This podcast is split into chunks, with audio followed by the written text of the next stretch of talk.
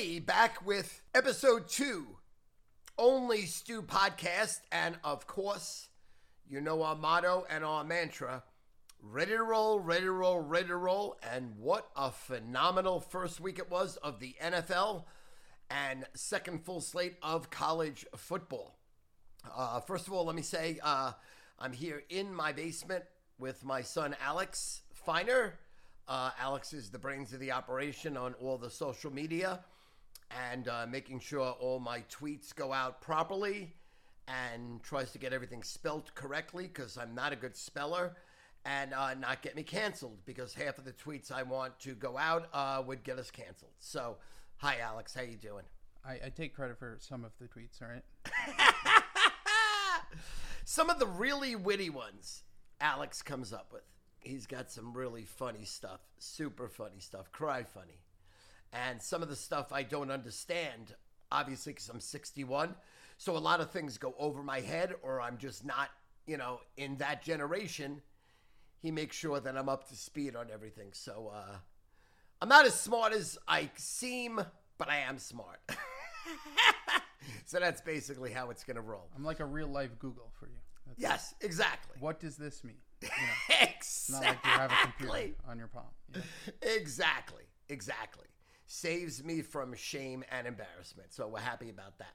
All right. Uh, obviously, uh, first week of Barstool Sports Advisors was phenomenal. I mean, first of all, the show was received so well from everyone. Everyone loved the show. Uh, everyone always loves me. And uh, thank you so much for the love. It means a lot. I never take it for granted. You know what I mean? If there's 570 comments, normally 550 are about me, and uh, 540 are great. And the 10 people that um, criticize me, uh, fuck yourselves. And Okay. how, how much do you love the comments? I mean, I Love don't- the comments. I don't think people realize how much joy it brings you to read these comments. I, I can't get enough of the comments. I'm the only fucking person. Listen, first time I went to Barstool, they said, never read the comments. I go, what are you talking about? Big Cat, Dave, PFT, any of them. Never read the comments. I'm like, you don't read the comments? They're like, no. I'm like, I read every fucking comment every fucking time. And after that, did you take their advice? No, right? No, absolutely not. I, I ignored everything they say, which is normally how I roll. You know, they say something, I do the direct opposite. But so I love the comments. I love them on my Twitter, on my Instagram, on my Facebook, uh, on Snapchat, and there was so many overwhelmingly positive comments on Barstool Sports Advisors. First of all, the show's a fucking blast. I mean, obviously, when are you ever going to get three insane personalities like me, Dave, and Big Cat in a room, first of all, uh, with Tommy and with Hannah and with Hank running the show? I mean, it's never going to happen. It isn't going to happen. It'll never happen. And the only reason it happens is because Barstool Sports Advisors is a billion dollar company. They got the money to lay out. They spare no expense. It looks like it's easy to do, but it's not. 20 people are involved. And uh, from production to editing to music to letting us roll uh, to making sure a lot of my stuff is deleted so, again, we don't get canceled. And uh, it's a lot of fun. It's a lot, a lot of fun. And um, obviously, Big Cat, you know, was a total abortion. I mean, I mean, that's, listen, touchy subject these days, but it was pretty bad. It was as bad as you can ever be. I mean, it's one of those backroom ones. uh, so bad. I mean, now I know the feeling because I think week one, season one, I went 0 9 right out of the box. I had the 0 9 flu. We had to call Caleb in to save me because I was dead uh, on the table on a slab, and he brought me back to life. So it isn't like I don't know what Big Cat is going through. Uh, but he takes a lot of pride in his picks. He doesn't throw darts. He wants to fucking win like everyone else. And to lose every single game on Sunday was devastating for him. As a matter of fact, he lost Monday too until he switched it. And so he finally got a winner under his belt, and that was good. Uh, Some would say it's harder to go on 7 than 7 now. uh, I don't think that's true, but people do say it. Correct. I don't think that's true, but people do say it. They're both impressive. That's very impressive. And then they've put up his uh, last year's and two years performance. Two and five, he sucked. Uh, I went three and two. 60%. Uh, the only person on the show that had uh, a mortal lock winner, which was a phenomenal call. Uh, Bears outright. Uh, One of the best calls of the weekend. well, absolutely. I said they would win outright, and they did. Uh, I said shout out Eddie Barstool, Barstool Chicago, probably where the show's going to be next year. And I wanted to show them some love because they show me a lot of love. And for the Bears to win a fucking game is phenomenal. It was epic. And they looked dead at the half, and then they just played great. And again, home underdog, love the dog, love against the grain, against the public. And again, when I win games, the key to me winning games is that you're never going to be on my side. You're always going to be against me. So I'm always going against the public. I'm always going against you. That's why I'm extremely valuable. That's why when I get hot and I make people money, like I did this weekend, I'm valuable because you're not betting the same fucking games I'm betting. You're never going to bet the games. Matter of fact, you hate the games I give you. It's almost hard to bet them. But that's why uh, I've survived 41 years picking winners, and that's why I'm the source, and that's why I'm the best there is. Living, living legend. Living legend, right. It's easy to be a legend, okay? Anybody can be a fucking legend because you're dead already. And you know what happens when you're dead. People only look at the good things in your life. They don't look at the bad, they gloss over the bad.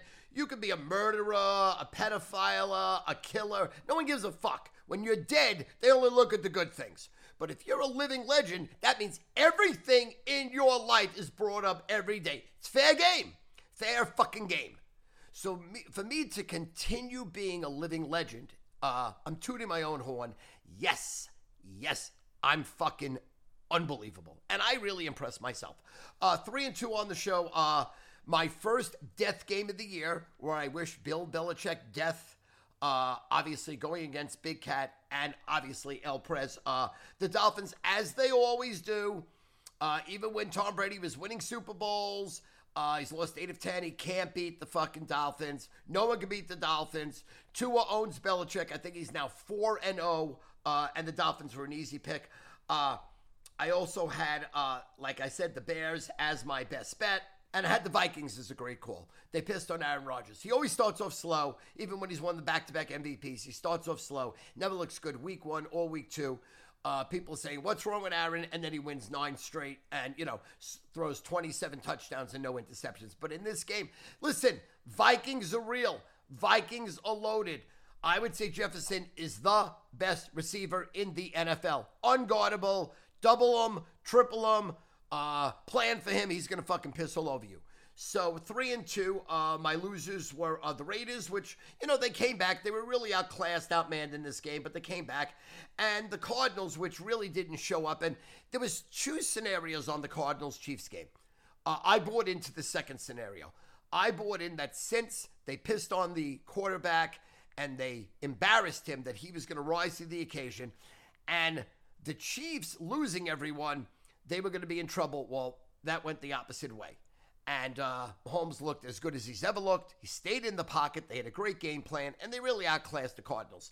Cardinals defense really put no pressure on him, and they did whatever they wanted. So it was a three and two performance. And last year, though, I went five and zero, Yeah. and now three and two. So now I'm eight and two to Listen, open listen. the week. You just have to get used to the Wednesday pick. You know. Correct. You, that was the first time in your life. You know. Correct. You never have to really decide midweek. So. Correct. I'm normally picking 40 minutes before the game goes. Think about it. 40 fucking minutes. Now I'm picking, you know, 100 hours. It's just not my forte. Um, Saturday kicked fucking ass. Uh, destroyed the card. Winner after winner after winner. Uh, 7 2 and 1. Uh, 1 0 and 1 on best bets. 6 and 2 on mediums. Um, USC, they're loaded. Scary. Oh, what a! I mean, watching USC is phenomenal. It's just so much fun. It's offensive football. It's fun football. Very smart schemes, smart everything, and they played a great game and they won big. But uh, you know, you go into Saturday and you go seven two and one. You're playing with house money rolling into Sunday, and all I did Sunday was go six and three, hitting my best bet again, fifty dimer, all in max best bet. Uh, the Giants outright. What a Uh, comeback. Oh, unbelievable. Go for two at the end. Uh, That was Beautiful. unbelievable. You got to really take your hat off to their coach. He played with a reckless abandon. He played to win and just not to not to lose. He played to win. He said, "Fuck it, we're going for it," and he and he really was very very impressive. Um, so I was six and three on Sunday, and uh, had a lot of winners. Let's talk. Let's talk about that Sunday night game. Okay. That might Um, be the worst game I've ever seen in my life. Well, I mean, I lost that game. Had Dallas in that game. Read the game wrong. Uh, it was pathetic. It was three nothing at one point. We It were- was unwatchable. It was literally unwatchable. If you didn't bet that game and you didn't bet the Patriots, it was unwatchable. If you bet Dallas, you knew you were dead immediately. Listen, you knew you were dead at three nothing. Absolutely.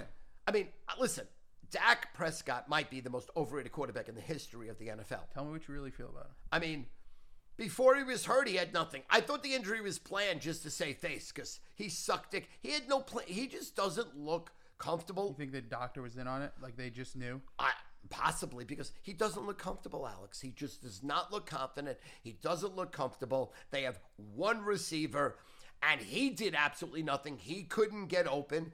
I mean, they're in a lot of fucking trouble on the offensive side of the ball. Well, Zeke, they they were they were getting down the field. They got the first field goal and stopped giving the ball. So I mean, they that was a good game plan. It was like this is working. Let's stop. That's unbelievable.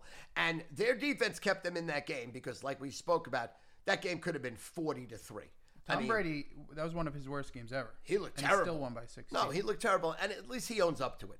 I mean, Dak is all positivity, positivity, positivity. Never owns the mistakes he makes. He doesn't run away from it, but he just says, "Hey, listen, it happened. Let's go forward." Tom really broke down. He was not happy with his performance. He let's really let's be honest not. Uh, though. Tom's family needed that win because he can't come back and lose. No, I, I mean, mean that would have been devastating. like, in he came back to right. get away from them and He's fighting with his wife. Oh come on. God, I mean, I don't know if he has a prenuptial or she has a prenuptial against him. Who knows? They're both, you know. That could have felt bad though. You know, like it could have been a let's do it for his kids. it could have been because, I mean, you know, Tom's on thin ice here. When you're fighting with your wife, nothing short of a Super Bowl hoisting the trophy will equal that. Yeah, we know not, this. He can't lose a game. I He mean, could you imagine if imagine if she said, "I'm not fucking you"? I mean, think about it. He's going to go the whole fucking year not not fucking his wife, who's the hottest fucking thing ever. You got to worry about when he's playing. He knows she's mad. Is she fucking somebody else? And then if he doesn't win the Super Bowl, what's the story? I mean, that's the bottom line. So a lot of pressure on Tom a Brady. win or bust Yes, no two ways about it. in both senses. No two ways about it. No pun intended. And then Monday night, just you know, another four and one performance. So it was seven and two and one Saturday, six and three Sunday, and then four and one yesterday, hitting the parlay. Every sucker and the mother was Broncos this, Broncos that. It's going to be a lot of points scored. Let's go over. Russell Wilson, Russell this, Russell that, and the Seahawks defense stood on their fucking head. It looked like the uh, Legion of Boom. It looked like the old Seattle defense. They And it- played great. That has to feel good for them. Oh, I mean, to stick time. it in his ass. Oh, That's, right up his fucking ass. And they booed him. They booed him from Jump Street, which they should have. You clap before the game starts. But again, once the first snap, he was fucking booed the entire game. And uh, you know, Denver has a new co- a new head coach, and you cannot make you cannot go through the season if you're a new head coach without fucking up. And he, got- looked terrible. He got all of his fuck ups out of the way. Absolutely. From clock management to play calling, everything he did wrong, everything he did poorly. But again, that's why he's a rookie head coach. Just like a rookie quarterback, a rookie head coach. Even for a rookie head coach, that was bad. No, it was bad. It was bad because their uh, their ceiling is so high. Denver has so much talent on the offensive side of the ball. They play great defense, and they couldn't have played any worse. I mean, two fumbles at the goal line, thank God, and uh, they couldn't punch the ball in. They really could do nothing. But you know, we had Seattle, we had under, we hit the parlay, and then we also put uh, some baseball together. We had under in Atlanta Frisco, which was winner, uh, under Chicago Mets, which was a winner. So it was a four and one Monday, uh, six and three Sunday, seven and two Saturday. Let's put it together. Uh, 17, six and one, eight and two on the best bets. Eight, two and one best bets. Uh, so very happy because listen, you know I'm extremely positive, and I'm 61 fucking years old. So my goal in life is to be a teacher. I'm trying to teach you what I forgot about life. You're never gonna know. What I forgot about gambling, you're never gonna know. What I forgot about pussy, you're never gonna know. So what I try to do is teach the youth of America or people that are younger than me uh, how to do it and what to do. And gambling again is for the rich to have fun and lose money. It's the hardest thing in the world to win money gambling. The hardest. If you think you're going to win money gambling and that's what you're going to be as your vocation and that's your business plan or game plan, you're fucked. You're dead from Jump Street. You should have fun gambling. Post up 2,000, 5,000, 10,000, 20,000. Whatever your bankroll is, 50,000, 100,000, quarter of a million, a million dollars. We have people posting up a million dollars. These are billionaires. These are people have fuck you money. But whatever you do, post up your money, bet a percentage of your bankroll. I like to say 5%. Alex says that's way too high because Alex is not a professional poker player, but he plays poker for a living. He loves poker. Um, he says 2 to 3% should be your bankroll. So the main problem that we always have with gambling and gamblers is they bet over the head and they are impatient and they want to fire and they want to fire hard. And if they lose their money, they keep reloading. There should be no reloading. There is no reloading. If you got to fucking reload, that means from Jump Street, you had a plan that was um, not successful. You have to bet within your means. Everybody should gamble every fucking day. From six years old, seven years old, your parents should teach you how to gamble. And the same as how to eat a meal. Same as how to go to the movies. Same to go to a Broadway play. Same to have fun. But it is not a way that you make your living. You cannot do it. It's too hard to do. Now, I've done it, but I've been doing it for 41 fucking years, and it's the only thing that I've ever done. And I have connections that I've accumulated over 40 years with the biggest gambling syndicates in the world from when I put the offshore sports books in business in 1990. So I have connections worldwide, whether it's with William Hill in England, whether it's the entire offshore operations in Curacao and Costa Rica, everywhere, with uh, mafia connections that I made in the 80s. You're never going to have them. They're not accessible to you. So there's things I know that I'm able to get information from the biggest betting syndicates in the world at 40 minutes before game time, 30 minutes before game time, 20 minutes before game time. That's not accessible to you. If systems and trends and past performances worked, if knowledge worked, most people would win. Okay, that's the bottom line.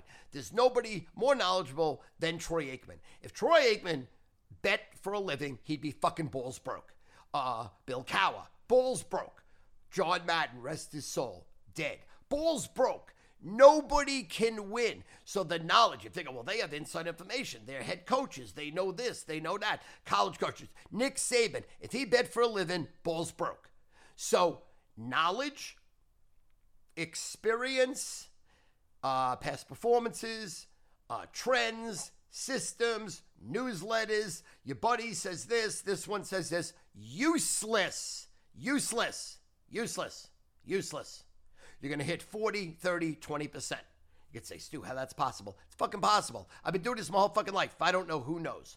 So again, the only reason I have an edge is because of my connections that I've made over the last 40 fucking years. You know, a lot of you say, oh, Stu, you're a joke. You scream, you yell. How can we take you seriously? Well, the biggest bettors in the world do, okay? People pay me millions of dollars a year for my fucking picks.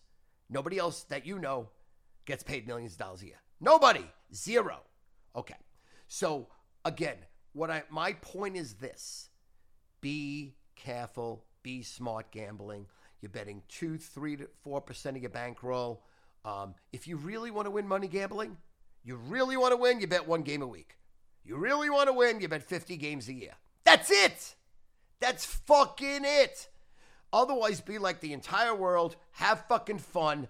Don't bet over your head. Don't put yourself in a jackpot. Don't borrow money gambling. Don't bet money you don't fucking have. Have a great fucking life. There's nothing better than gambling. Just take a zero off of your bet, like we talked about it last week. If you're a million dollar better, bet a hundred thousand. Thousand dollar better, uh, bet ten thousand. You're a ten thousand dollar better, uh, bet a thousand. You're a thousand dollar better, uh, bet a hundred. You're a hundred dollar better, bet ten dollars a game. Well, Stu, it's not fun betting ten dollars a game. Hey, fuck you. Reality is tough, okay? Swallow reality. That's fucking reality. You want me to fucking blow shit up your ass? You want me to fucking lie to you? No, you don't. You really don't. You might not be able to own what I'm saying, but it's the truth. And that's the bottom fucking line, okay? That's the bottom line, okay? So I don't need your fucking money. You don't want to pay me fine. I don't fucking care. I have customers with me for 40 years. I have the biggest betters in the world that pay me, that trust me. If I lose a week, if I lose a month, they don't give a fuck. If I lose 5, 10, 20 in a row, they don't fucking care because they know I'm going to get hot. And that's why people pay me. So obviously, StuFeiner.com for my picks. You don't got to fucking go there. But it's always there, it's always accessible. Now, But uh, if if you did pay you this weekend for that Barstool special, what happened? uh, the Barstool special is what I advertise on the Barstool Sports Advisors. Again, that's how I make money uh, working for Barstool Sports. That's the only money I make, okay? They do not pay me a salary. They do not pay me a fucking dollar. They don't cover my expenses. Nothing. Zero. They don't give me a fucking meal, okay? And I don't ask for it either, okay? The way I make money is I advertise my commercials, whether it's BeLikeStu.com or StuFeiner.com, and specifically the Barstool Special.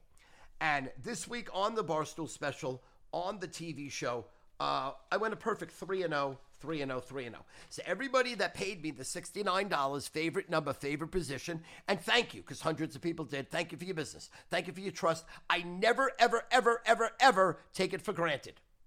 I posted a 3 and 0. So you paid me $69 and you went 3 and 0. $69, not a lot of money. Not a lot of money. Years ago I used to charge 10,000 for the same thing I'm charging $69 for right now. I dealt with people that bet 5,000 and up. I never dealt with people that bet less than 5,000. I never dealt with people that net, had a had a net worth of less than 5 million. But now, since the world bets, this is where it's at. And the only way I make money at Barstool Sports is my promo that I run on the fucking show. That's it. That might be shocking to you, but that's the fucking truth, okay? And we went a perfect 3 and 0. Uh, Falcons plus five and a half, winner, winner, winner. Steelers plus seven, winner, winner, winner. Lions plus five and a half, winner, winner, winner. So you paid me $69 on the Barstool special, and I went a perfect 3 and 0. Falcons, Steelers, Lions. Uh, you're welcome, you're welcome, you're welcome. High quality picks for an extremely reasonable price. Bang, bang, fucking bang. So that's the bottom line. So when you see the commercial this week, you'll be like, wow, that's Stu, that's mind blowing. I figured you were getting paid millions of dollars a year from Barstool. No, no. I make my money and I make millions of dollars off the commercial. I get the clients. And obviously, I have to produce and win because nobody's paying me for losers. That's the fucking bottom line. So we went a perfect 3 0 on the Barstool special. And obviously, I'm looking to go 3 0 next week on the Barstool special. Uh, $69 again, favorite number, favorite position. So that's basically where we're at. Um, I just want to talk for a second, Alex, about my transformation. We're in week 11. And How do you feel? um, I'll tell you, week 10 and week 11 were a thousand times harder than week one through nine because there was no college football, there was no NFL. And now that we're in the thick of the business where instead of being able to, let's say, take a couple of naps during the day or go to sleep early, you know, up until two in the morning and I'm back up at six in the morning. So I'm only getting four hours sleep. Obviously, the more you're up, the hungrier you are. The more money on the line, where if you add up millions of dollars a day is better, my opinion. On the weekend, tens of millions of dollars a day is better, in my fucking opinion. It's stressful. There's no two ways about it. And normal MO dealing with my stress would be marijuana, sugar, and carbs. Okay? Uh, the only thing I have right now to deal with it is sex and a lot of prayers and a lot of prayers and a lot of prayers and some caffeine. Uh, I've increased my coffee from three cups to five cups a day. Um, my exercise now has gone from, let's say, I was going to probably go up to 60 miles a week. Now we're probably down to between 30 and 40. I'm going to put weights, uh, light weights, extreme uh, reps involved to try to burn the calories off and to try to burn the stress off. But um, not easy. Never is easy. Normally, a football season, you've been with me, you know, whatever, you're 31 years old. So you've been watching me for, let's say, 27, 26 years that you've been looking at me. I gain between 20 and 60 pounds every football season. Every fucking football season. That's why I made my transformation 52 weeks because let's say if I break even this entire football season, It's a let- win.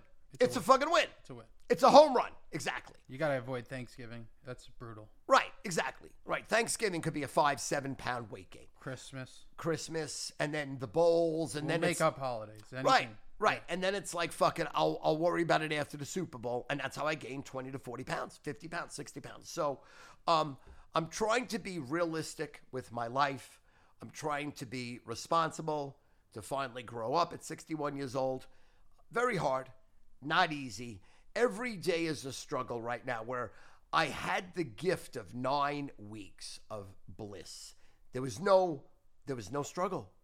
It was like I wake up 10.8, 6.1, eat my clean food, bang, bang, bang, bang, bang. No problem. Every day right now is a struggle. One moment at a time, one day at a time. So I'm just going to struggle. Hey, life is a struggle. It's a commitment to uncomfortability. I'm going to grind it fucking out.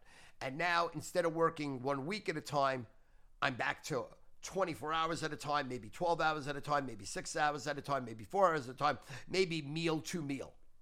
So, um, my first week, I gained weight last week was uh, from 186.2 to 187.8. I did not have any sugar. I did not eat any more carbs. Uh, I did not smoke any marijuana. So we're going on 11 weeks. But I ate more good food, probably added like a fourth meal because I'm up so much and I'm fucking shot. I'm tired. Like, I'm tired. My body's tired right now because I don't have the sugar or the carbs to get the quick fix.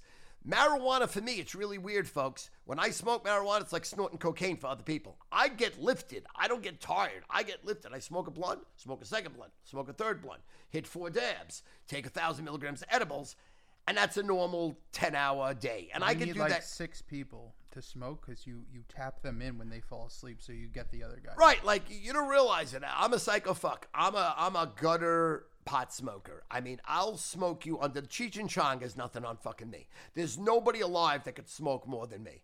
And let's go right into it right now. Joey Diaz cannot smoke more than me. Speaking of Joey Diaz, this Saturday uh, at the Sony Theater on Broadway, where Joey Diaz has uh, five shows once a month the next five months. We got September 17th at 8 p.m., October 8th at 8 p.m., November 2nd at 8 p.m., December 28th at 8 p.m., and January 28th at 8 p.m. Now we got three Saturdays, two Wednesdays. And Joey's been so gracious to he's allowing me 10 minutes to introduce him, hype the fucking crowd up, get them in a fucking frenzy. So I'm making them wet. You know what I'm saying? Like, you know, when you go out with a girl, and if you know how to have sex with a girl, you don't just fucking go right down and put your dick in her pussy, put your dick in her ass, put your dick in her mouth. You get her wet, whether it's verbal talking, whether it's touching, whether it's telling her she's the best that's ever lived, that she smells great, that she looks great, that she's a one of a kind. Whatever the fuck your game is to get your girl wet, that's what I'm doing. I'm the wet man. Call me Mr. Wet. You're gonna get the crowd wet and then tag them in. I'm gonna get the crowd wet, and then Joey Diaz is gonna come and make you fucking come and come and come. So it's gonna be Stu Feiner wet, Joey Diaz closing the door, multiple orgasms. Now, if you're bringing your girl to the show, listen, I want to tell you in advance. At the end of the show, me and Joey are going to be hanging out. We'll sign autographs, take pictures, do some snaps. You know, she might not be your girl after that Saturday night. You know, I'm not responsible for that. I'm not telling you in fucking advance. So your girl might come with you there, but she might come home with me and might come home with Joey. Okay. I think And- they wrote that in fine print. yeah, the absolutely. I think that's a disclaimer, Yeah, right? yeah. When you bought the tickets, you you knew this. You knew this in advance. And the tickets went for sale uh, several months ago at 30 to 40 each, and now they're being scalped for 400. Four fucking hundred, tenfold. 10 times more than the original price. But as we know, Joey Diaz is a movie star. I mean, he's a fucking icon. He's the comedian's comedian. All the fucking comedians in the world, the top notch comedians. I'm talking the best of the best. From Robin Williams to Richard Pryor to Joe Rogan. any of them, when you talk about Joey Diaz, they fucking say he's the fucking best. Because he is. He's the fucking best. He lays it on the line. He starts at a 10 and ends at a 20. There is, you cannot breathe. You laugh so fucking hard that when you leave that show, it was like a three hour workout. It's like you ran a fucking marathon. So every show, I'm opening up for him and I'm going to introduce. Uh, I don't know if I'm going to tell any jokes. It might just be a straight hype because I had some jokes, but then Alex said my jokes are shit and he offered to write some jokes for me. I don't know how it's going to go. But one thing you do know is I'm going to get you fucking hyped. I'm going to get you wet. And then Diaz is just going to make you come, come, come. So we open uh, Sony Theater Saturday night on Broadway. That's our first show, 8 o'clock. And I just can't fucking wait. It's my greatest fucking honor. It'll be the first time I've ever done this in front of people. Now, How I- long have you wanted to do this for? My entire fucking life. So this is a dream come true. This is a dream come true. There's no two ways about it. I used to watch a, a show called Copycats in the early 70s where they'd have comedians come on and do imitations and stuff. I've always loved vaudeville comedy. I've always loved comedy from I Love Lucy to Jackie Gleason. Those were the people I knew. And then Freddie Prinze and Friends came on HBO, like first time HBO was uh, available in like 1977 and he had an incredible special and he had on like these funny comedians mule deer Elayne Boosler and they were fucking amazing and then obviously the richard pryors and the robin williams and the george carlins were always my fucking favorites chris rock is great now and um Sam Kinison was always my all time, all time. Three years in a row, I brought like 30 people to see him. Uh, and then we, we went uh, to Madison Square Garden. We saw him once at uh, New Year's Eve. I'm a Sam Kinison type of guy. I'm a screamer. I'm a yeller. I'm inappropriate. I'll say anything to anyone. Uh, I also like the Don Rickles uh, situation too. I'll destroy you. I'll crush you. I'll kill you. You're in the crowd. I'll ask you a question, and then I'm going for your fucking jugular. And I want your wife to come up, your girl come up on stage and eat my ass. And that's really how I roll. But So you I- and Sam were in the same room. That could have been the two greatest yellers in the history of life. absolutely. Oh, oh, oh, oh, oh, oh. You know, I I love him. You just blew four speakers and cars out. Sorry about that, guys. Sorry, Four eardrums. Sorry, uh, fans. But yeah, Sam was great. Sam was fucking great. He went a little over the board though, Sam. He went way over. You know what I'm saying? Like, Habitual like line stepper. yeah, he he stepped on the line so bad that God had to take him out with a fucking truck, I think in Arizona, and he just ran him the fuck over. So the only way to kill that guy is to take a truck and run him over, and I think that's how he died. Squish, bye bye, so long. But by then he was coked out of his head. He was fucking whores. He had them on chains. He had people in wheelchairs. It was crazy. But his original, before let's say the ninety percent of his stuff was unbelievable. The last 10% of his stuff, the last end of his career was ugly, was really ugly. But be that as it may, Saturday night, I'm opening for Joey Diaz, and I fucking love Joey Diaz. I love every movie he's ever been in. I love anything he's ever done. And we go back to 1990. Joey worked for me as a salesman, and I've been on his podcast a couple of times, and he's been so gracious to me. Like, he credits me for so much of his success because I used to run a boiler room operation where from 1982, I'd give you a script, and you had seven days of training with me. And the eighth day, you would have to close me and make a sale, and you would have to be an actor. And I taught you how to act, and I taught you how to deal with every objection. I taught you how to say, listen, listen, listen, shut the customer up, control the conversation, do this, do this, do this, direct the conversation, fair enough, fair enough, fair enough, and close it.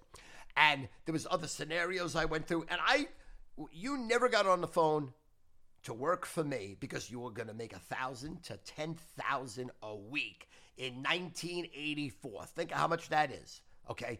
Because that's how good my leads were coming in, my advertising vehicle was coming in, how good I was getting the person to you, and how good I was training you. So Joey Diaz has been so gracious to me, a thousandfold more gracious than I ever had anyone ever in my life. He said to me, I was responsible for his success. When he went on the road, when he went to these shows, he had the confidence because I taught him how to handle every motherfucking conversation. And he killed. And I'm like, how can that be true, Joe? Are you serious? You just blowing. And he's like, Stu, fucking love you. And he's been so gracious to me. And I cannot believe uh, the attitude of gratitude I have to Joe. So if you're going to the show this Saturday, I'll fucking see you. If you're not going to the show, buy tickets for the next four shows after Saturday. And then also, Joe said it on his podcast. Me and Joe are going to do Westbury Music Fair, the old Westbury Music Fair. I think it's called the Nikon Theater right now on Long Island, holds 3,500 people. It's going to be me, Joey Diaz, uh, one night only. And Big Cat and PFT have already said they're going to come and they want to put a bar on the stage and they want to do drinks and make drinks. Uh, I'm going to try to get Portnoy there. Uh, I'm sure KFC will come. Uh, all the comedians at Barstool and everybody said they'll come. So it's going to be a fucking amazing show. It's one night. We're going to do it in June. That's a lock. That's not supposition. That's not me blowing smoke up your ass. That's not some hype. It's real. So love to see you Saturday. Love to see you Saturday night. Love to hug it out with you. Can't fucking wait. Just can't, can't, can't fucking wait. Now, uh, speaking of comedy, uh, three weeks ago, uh, we went to the Paramount in Huntington, Long Island. Um, obviously, we went there totally out of respect and love and dedication for the one and only Craig Carton. Uh, we love Craig. I love Craig. I am a supporter of Craig no matter what. Okay, that's the bottom line. I love fucking Craig Carton unconditionally. Okay, forever. I think he's the most unique, talented individual alive. He's the greatest entertainer I've ever seen in my life. He's the sharpest mind and verbally tongue I've ever fucking seen. Doesn't matter the situation, doesn't matter the circumstance. He can make you laugh. He could come up with something witty. So he was the host of the Pete Alonso charity event. So me, Alex, and some friends went to see him.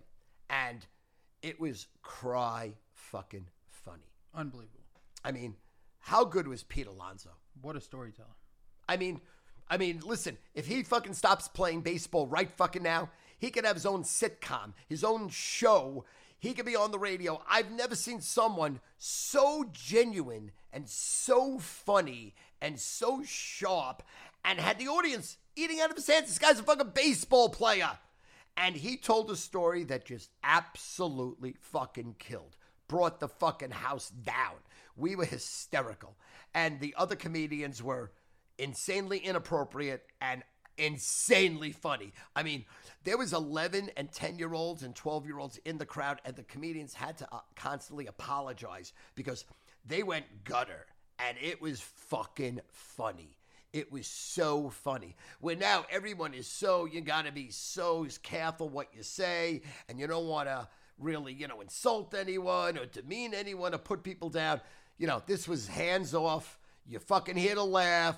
You leave your fucking ego at the door. When you leave, you don't fucking be mad at us. We're fucking going to make you laugh. That's what we're here for. We have a purpose. The purpose is to make you laugh, make you have fun. If you get insulted, get fucking over yourselves, okay? Don't take yourselves so fucking seriously, okay? There's like 8 billion people in the fucking world, and you're not the center of the earth. Your opinion really doesn't fucking matter when it comes to comedy, and go with the fucking flow, okay? Go with the fucking flow. And this crowd went with the fucking flow. Whether you're the 10 year old kid in the fucking audience that got a fucking a lesson in life that he's never gonna fucking forget. A couple lessons, yeah. couple of lessons, couple lessons on fucking everything, or 80 year old people. Steve Cohen was in the crowd. He was in the middle of the crowd. There was no security. Guy's fucking $14 billion. He's the owner of the Mets. All the Mets were there. The entire Met team, from the Met manager to all their coaches to the entire team was there. If you wanted to wipe out the Mets and Steve Cohen, you blew that fucking place up there'd be no Mets. It would put them back worse than Marshall's Football Organization was fucking put back when the plane went down. I mean, I but I couldn't believe how nice Steve Cohen was and how giving all the Mets were with their time and their money. And uh, let me just say, the funniest thing of the night, because my wife, anytime I go anywhere, because she knows how psycho I am. Um, and she knows I'm clean, sober, abstinent right now, so she knows it's where she says, please don't spend no money. Because, you know, when she says don't spend no money, she says, I've come back with the most stupidest things. Honey, I just spent 50000 I just spent 40000 I just spent 30000 And she's like, well, didn't I fucking tell you not to spend any money? So we go to this event, and obviously they're auctioning everything and their mother off. And I'm saying nothing because, listen, I the main thing in life is this happy life, happy wife. And that's really how it goes because you make a commitment to your partner. I'm really big on this. You know, I, t- I talk about fucking eating ass, licking clit, this one, that one. But in reality, I've been married to the same fucking woman, fucking the same woman 44 years. Married 34 years, okay? So all the pomp and circumstance and all the stories, when you boil it fucking down, I got one fucking pussy for 44 fucking years. That's my fucking wife.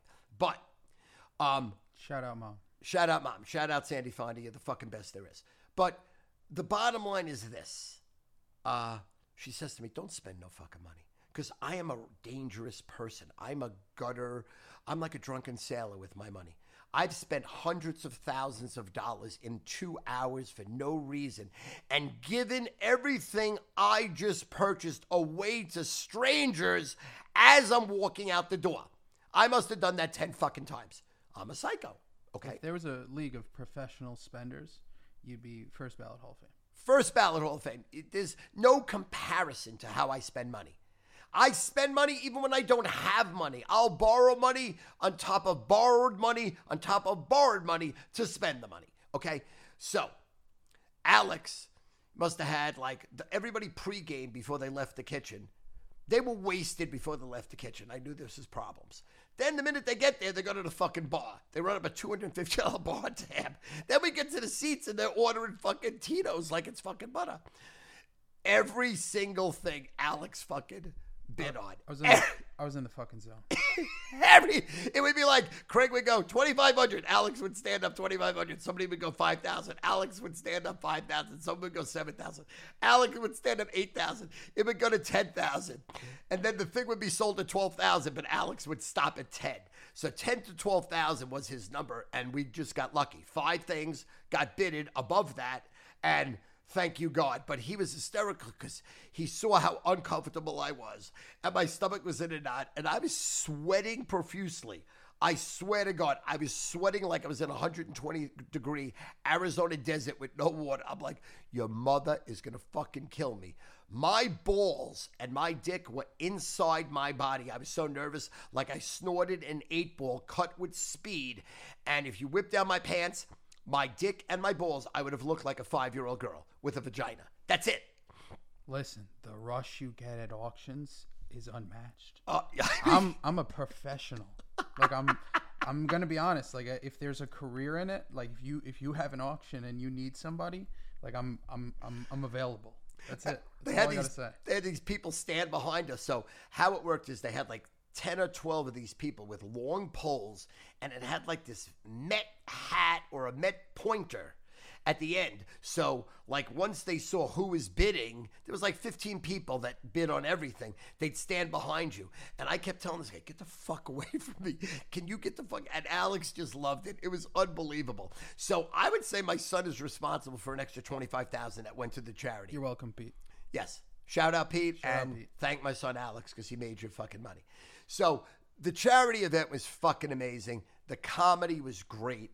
Uh, next year, you have to go to the Pete Alonso comedy. Look, the way I look at life, there's three things that are the best ever sex, gambling, comedy. Not necessarily in that order. But if you have great sex, if you're able to gamble responsibly every day for the rest of your fucking life, and if you could laugh your fucking balls off, you got you got a perfect life. You got a great life. Listen, I'm not the guy you go to to solve cancer. Not my game.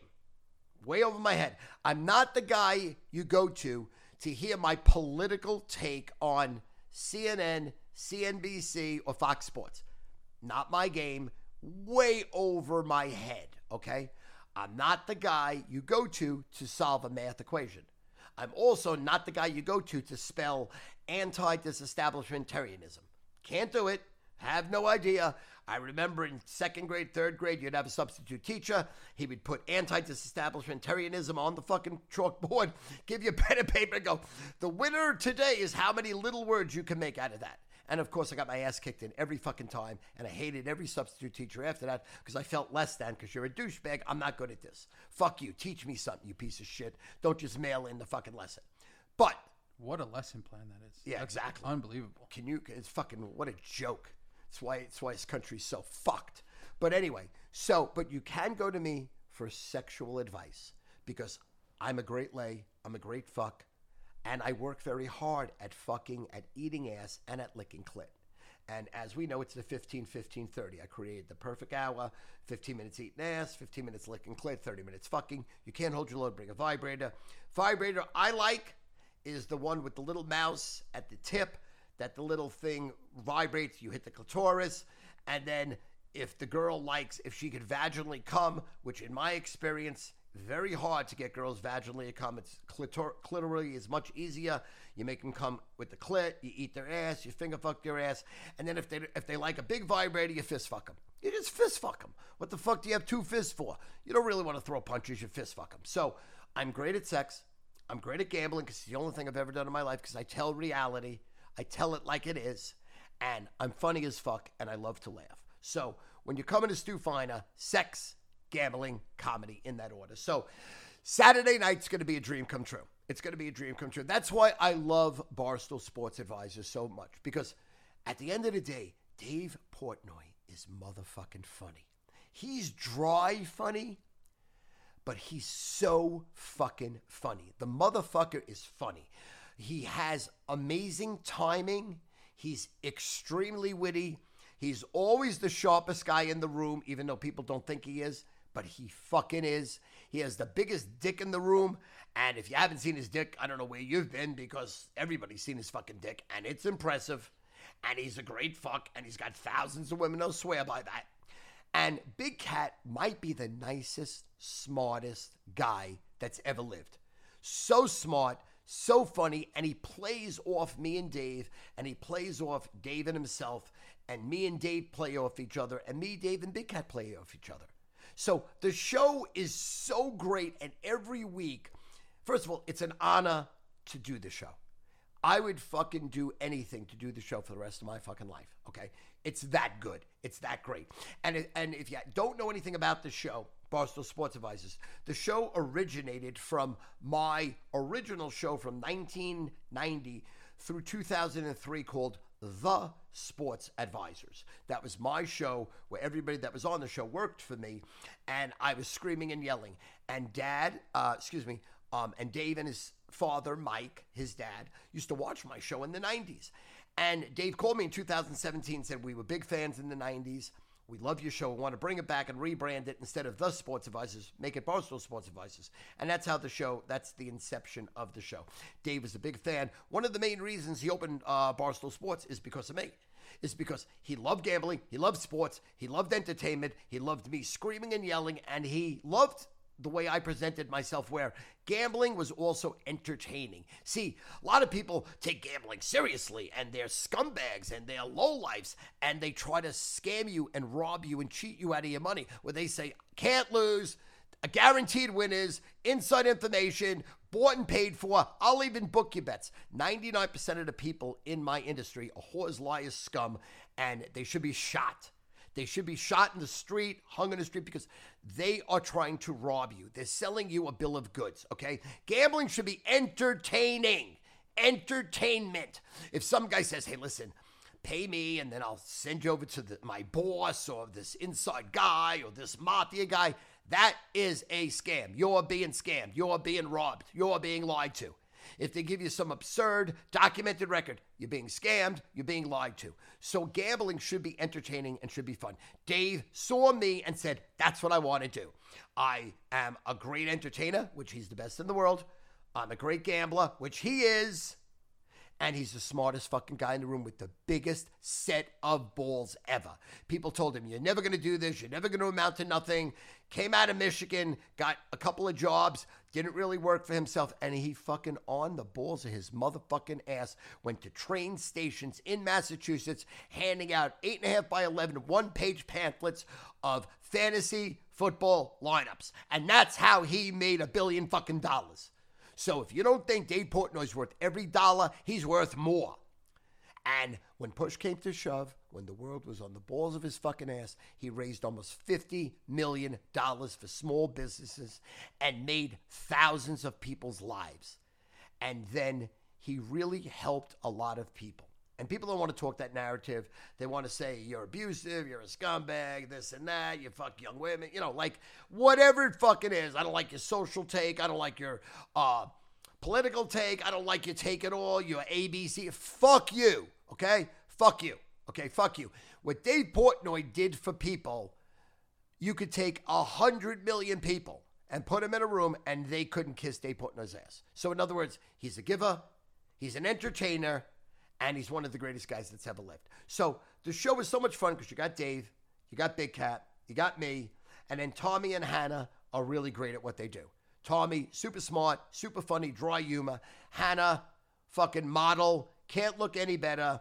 Plays the dumb blonde part, which she's anything but.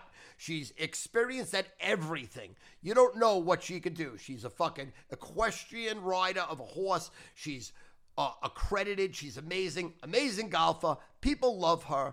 Very friendly, very kind, the biggest heart ever, and smart as fuck. She plays the dumb blonde, but that's an act. So Five people on that show with Hank running the show, producing the show, and all the editing that goes into it and the music and everything. It's just phenomenal. It's just a great fucking experience. So, week two, uh, we film tomorrow, and it's going to be absolutely unbelievable. Um, let's talk a little bit, Alex, about the uh, UFC card because we've watched UFC since is it since its inception. Okay, we've watched it uh, by the grace of God through friends uh, who do our website, do our podcast, um, that we work with them and we're personal friends with them, uh, they got us into Conor McGregor. And Conor McGregor is a friend. If you see Conor McGregor and you yell at my say my name, he'll say, Stu Feiner is a proper guy. He's a proper guy. And he fucking loves me. He follows me on Instagram. He puts my stuff on his fucking stories. That's Conor fucking McGregor. And he fucking loves me. And his whiskey, I, I listen, I hate most whiskeys is fucking whiskey, proper whiskey, proper 12. It's fucking amazing. I mean, it's fucking great. Okay. There's two drinks that I drink. Okay. Literally, I drink Cristal champagne or any high end champagne. Cristal, Dom Perignon, Krug, Perrier Jouet, um, and Proper 12. Because I love fucking Proper 12. I love Proper 12. And we've always rooted for Conor. And Alex hooked up with Conor before we met, before we actually knew him and were personal friends with him, um, he loved him. He just loved him. And when he knocked out Aldo, first of all, Alex was fucking drunk before, so drunk that day. I mean, like you can, I don't even know how he stood up, but when he fucking knocked out Aldo, he was screaming, "I told you, I told you!" I've never seen him more happy in my fucking life. I've never seen him more happy in my fucking life. I don't have kids, but like that would be like if your kid's born. I get I, that's what I equate that feeling to. So. so Alex is very experienced at UFC, and he's taught my my youngest son John Allen, who's 23 years old, everything about UFC. These guys know anything about everything, soup to nuts, every weight class. So the UFC card Saturday night, the main event was absolutely unfucking believable. What'd you think of that main event? Unbelievable. I mean, as far as the UFC goes, that's about as proper of a send off as you could get. I mean, you know, for a guy like Nate Diaz, he's a guy who's been through it. I mean, speaking of Conor, Conor kind of put him on the map. He's always been, you know, he's always had his fans, but to turn him into a superstar, I feel like those two fights he had with Conor McGregor put him on the map to the point where, like, to get to the UFC, first of all, you have to be incredible. I mean, it, it is very cutthroat. A lot of those guys don't make top tier money. But when you get to superstardom, I mean, it's really a, a, handful of guys. It's pretty much Conor and whoever fights Conor. So Nate became a household name. Every single person, whether you watch UFC or not, knows who he is. And the fight he was going to have versus Hamza was not going to be, it, it was going to be fucking ugly. I mean, let's be honest here. I mean, I'm glad it didn't happen because there's always the question of could he have pulled it off? But in my eyes, to get a send off fight where you have your last fight on your contract, you fight a veteran of, you know, Tony Ferguson, who everyone loves as well, but to come out with a win, ride off into the sunset. Can't really, uh, you know, go any better than that. Unbelievable. No, I, and it was so enjoyable because I remember John Allen's like, we're not going to pay for this fucking fight. And then the heavyweight doesn't make weight. And then the main event doesn't make weight. So you're thinking, this is going to be the worst card ever. This is going to be dog shit. And it was so enjoyable. I mean, so much fun. And I, I go way back to the beginning where my oldest is 33. So he was like five years old. So go back like 28, 28 years ago, I think is when we started watching it. Royce Gracie would come out and Ken Shamrock would come out and just fucking beat the fuck out of people. And Royce Gracie would just snap their legs, snap their arms. And I'm like, this is never going to amount to anything. This is super violent, beyond violent. You know, I come from boxing, but I never wanted to watch someone die. Like when Boom Boom Mancini killed Duk Koo Kim in the ring, beat him senseless. When we heard he died, that fucked me up because I love sports and I love competition and I love the Oakland Raiders and I love when they clothesline people. But I was never hoping for people to be, you know, I scream about this one should die, that die, but you know, those are superlatives. That's me hyping. In reality, I got the biggest fucking heart in the world. I don't want to see what people are. So when it started 28 years ago, I go, this is going nowhere you know, I can't be any worse. It was like when people told me to buy Microsoft, and I'm like, that's fucking not happening. That's a fucking bomb. You know, I had like all the big stocks because people, because in the 90s, I was dealing with all superstars.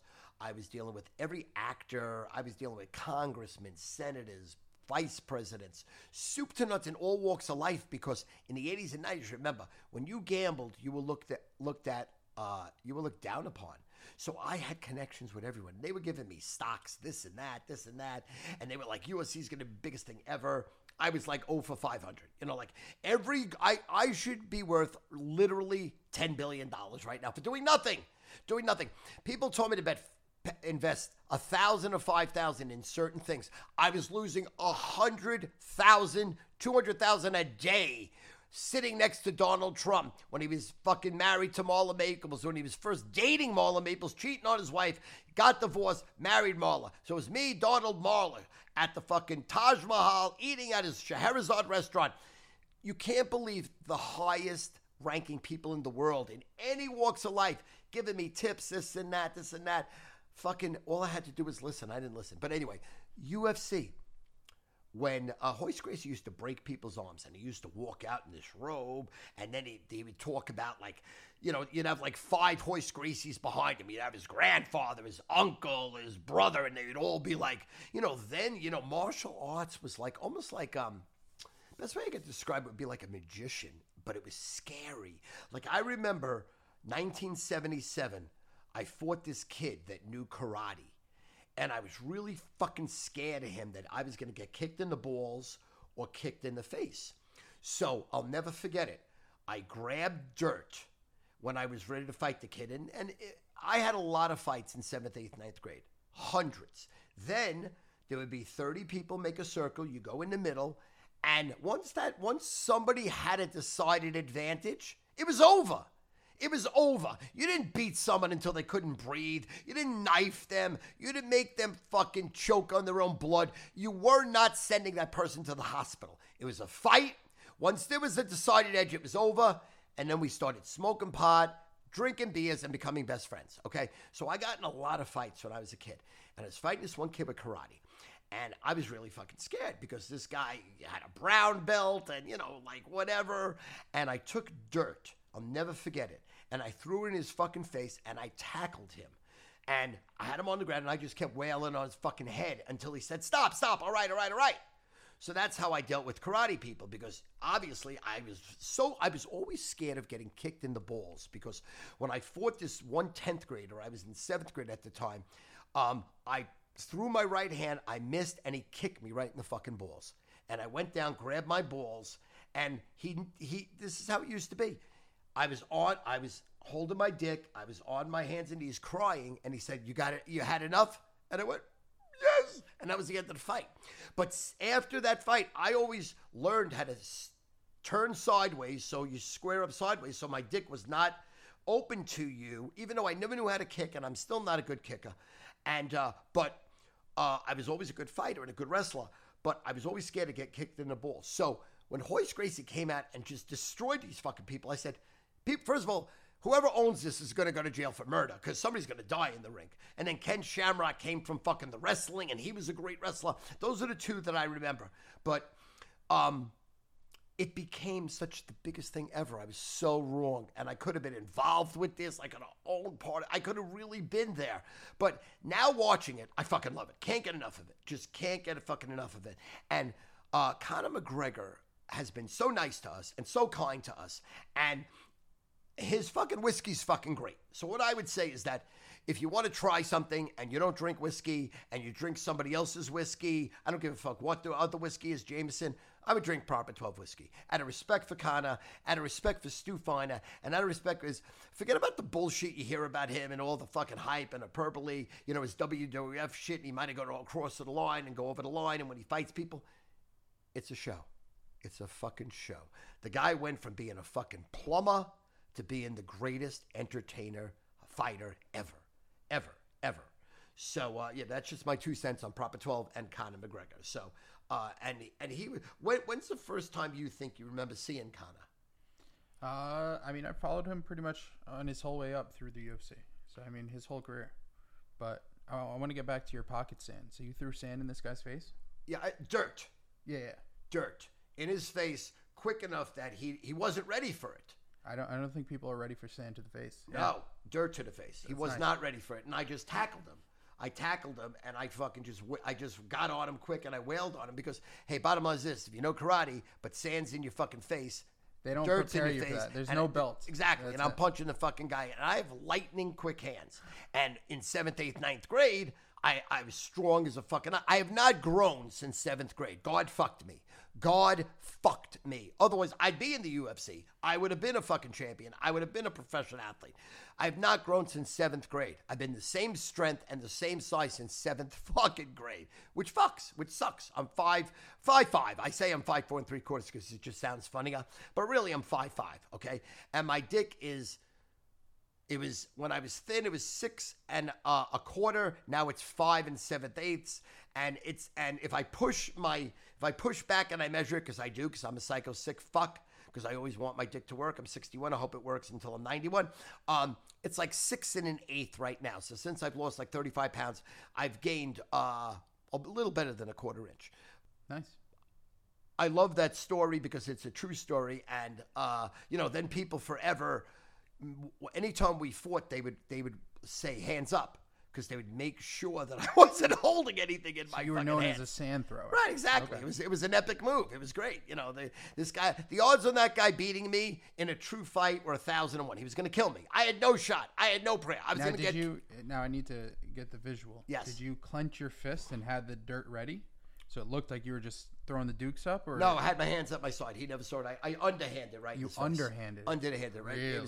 Because it was a lot of fucking sand. He was just looking at. He was he was he was laughing. He was just gonna kick me in the fucking head, and knock me out. He was gonna, you know. First of all, he was calling me kike, Jew boy, you know, Christ killer. You know, he went with that mo, which coming to fucking Long Island. That's all I heard from sixth, fifth, fourth, seventh, eighth, ninth, tenth, eleventh grade. Believe it or not most anti-Semitic fucking people ever on Long Island. They hated fucking Jews, hated them. And this guy hate, fucking hated Jews. He was like, "You Christ killer, you kike, I'm gonna fucking kill you, yid." Kept calling me, and I was just, I, I had one shot. Uh, You know, I, it was one shot. If it didn't work, we wouldn't be on this podcast right now because he might have put me in the hospital because he was looking to hurt me. You know, like really hurt me because it was like, you know, he was first of all he was like three years older than me. So can imagine? I beat so many people up that were three years older than me. I put them into shame land forever. I beat them so bad that when I was in ninth grade, they were in 12th and they could kill me. They didn't kill me because they remembered when I beat them up when I was in seventh. That was how significant it was. And then all through high school, I really had to watch my back because there were people I gave beatings to in seventh, eighth, ninth grade that should have killed me. But I was able to talk my way out of it, and I had the best drugs, and I had all the first five rows to every concert. So, you know, I got away with murder. Got away with good murder. foresight in seventh grade. You just, you know, you didn't know you were going to start didn't know. growing, but No. you put that work in early. Yes, Let them know. know? Absolutely, absolutely. Well done. So, um, all right, I think that's good for today. I think we had enough. We gave everybody a lot. Pretty So you guys got a lot to chew on, and uh, you know, listen, like us, subscribe, okay? Like us, subscribe. Put the fucking word out there, okay? Reviews. Put the word out. Leave a review. Leave a review. Leave a fucking review, okay? I read them all. So personalize it to me, Stu Feiner. Personalize it to Alex Feiner. Leave a fucking review. Like, subscribe. Let's fucking go. I fucking love you. Let's get pumped. NFL Week 2. Sports Advisors Week 2. College Football Season 3. We got Joey Diaz Saturday night. We have love. Let's fuck. Let's eat ass. Let's lick clit. Ready to roll. Ready to roll. Only Stu.